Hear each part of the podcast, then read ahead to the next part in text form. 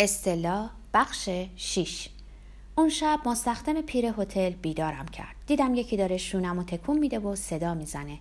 کاپیتان اس قبلا باعثی در زده و داد کشیده باشه ولی من نشنیده بودم.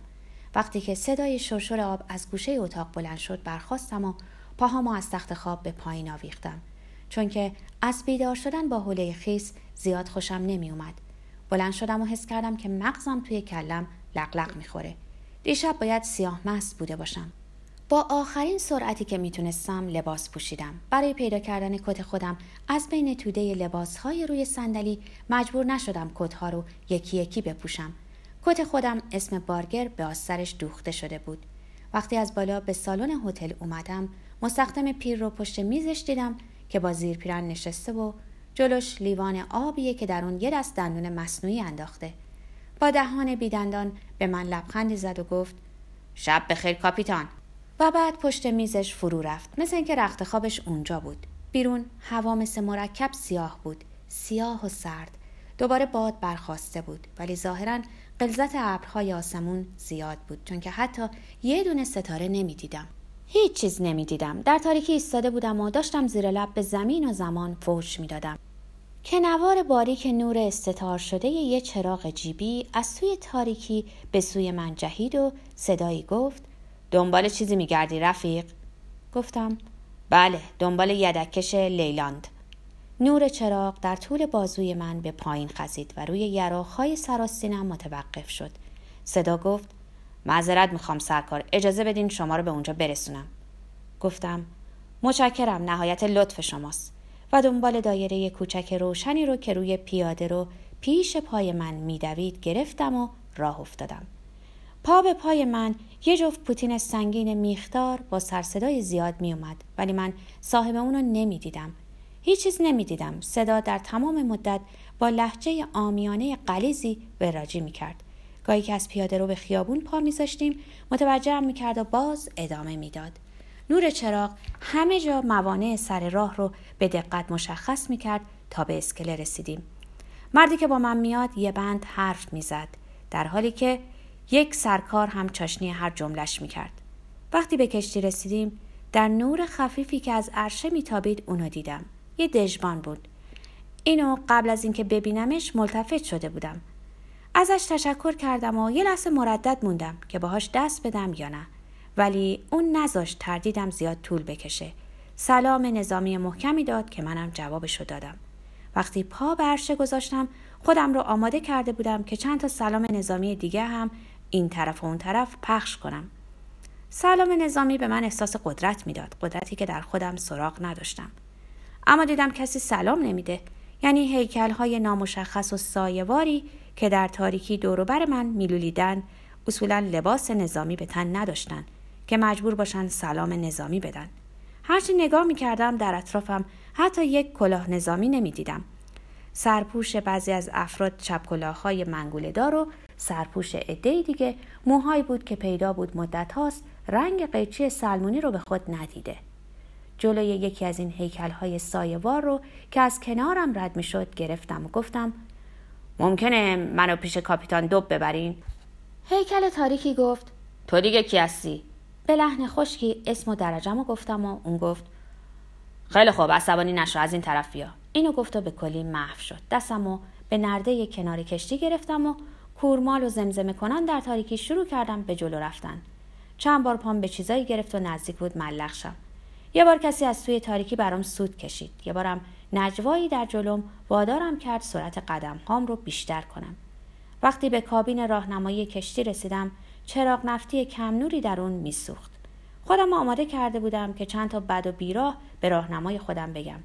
مردکی بود کوچک اندام و سیاه چرده که بلوز پشمی روغن آلوده به تن داشت و حوله کثیفی دور گردنش پیچیده بود. به من گفت یه دقیقه اینجا باشین الان کاپیتان پیداش میشه. گفتم تو دریا سالاری؟ بی گفت نه خیر آشپزم. و خارج شد. ده دقیقه در کابین راهنمایی منتظر موندم تا دو پیدا شد. پس از هفت سال این اولین باری بود که پام به عرشه یک کشتی یدکش می رسید و حالا می دیدم که در این مدت و از با زمان ما خیلی فرق کرده. مثلا یادم میومد که کابین راهنمایی کشتی های ما اون وقتا اتاقی بود خیلی منظم و جمع جور حالا که کابین این کشتی آشغالدونی و شلوغ بازاری بود که تصورش رو نمی‌شد کرد نقشه راهنمایی که روی میز پهن کرده بودند سر تا سرش خط خطی و مدادی بود. علاوه بر اون روی نقشه لکه های زرد دایرهواری دیده می‌شد که به اون ریخت میز یک میخانه رو می‌داد. در بین آشغالای روی میز هشت لیوان کثیف و ترک خورده آبجو شمردم این آشغالا رو چند تا بطری تعدادی شم های علامتی مچاله جعب سیگار خالی و یه لنگ کفش راحتی کثیف تکمیل می‌کرد. خود کابین هم پیدا بود که مدتهای مدیدیه که جارو نشده کف اون پوشیده از کسافت و تسیگار بود و در یک گوشه توده ای از بطری های خالی دیده می‌شد. دوب وارد شد.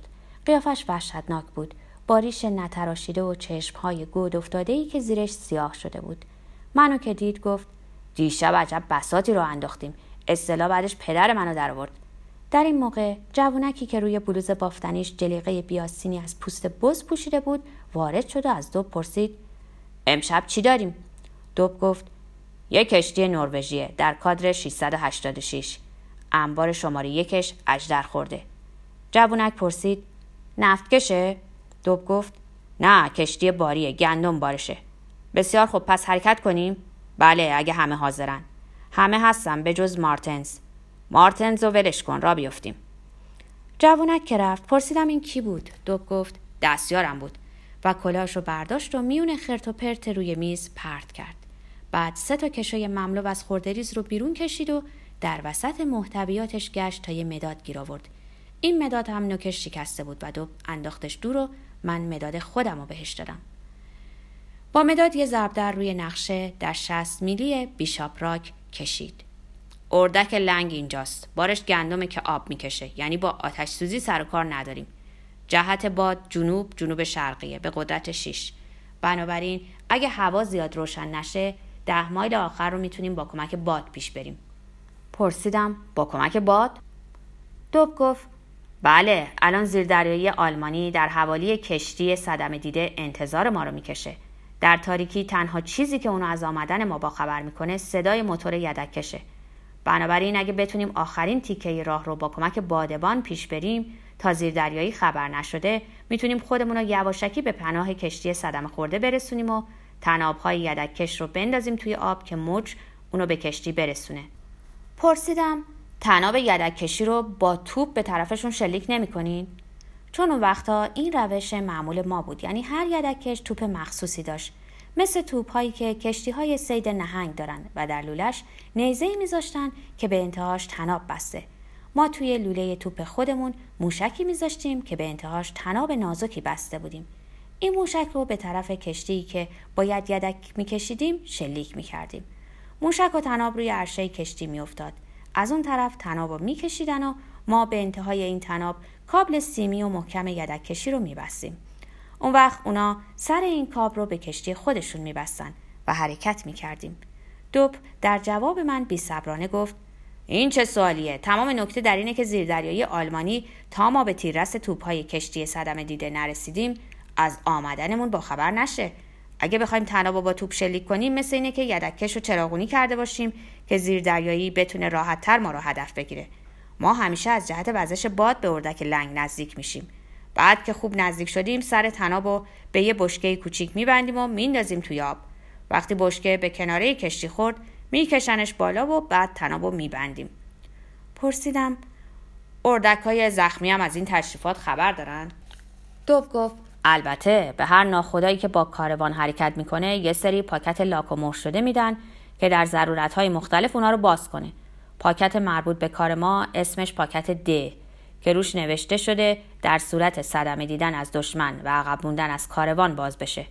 توی پاکت مقداری دستوراته که سازمان گدکشی تدارک دیده.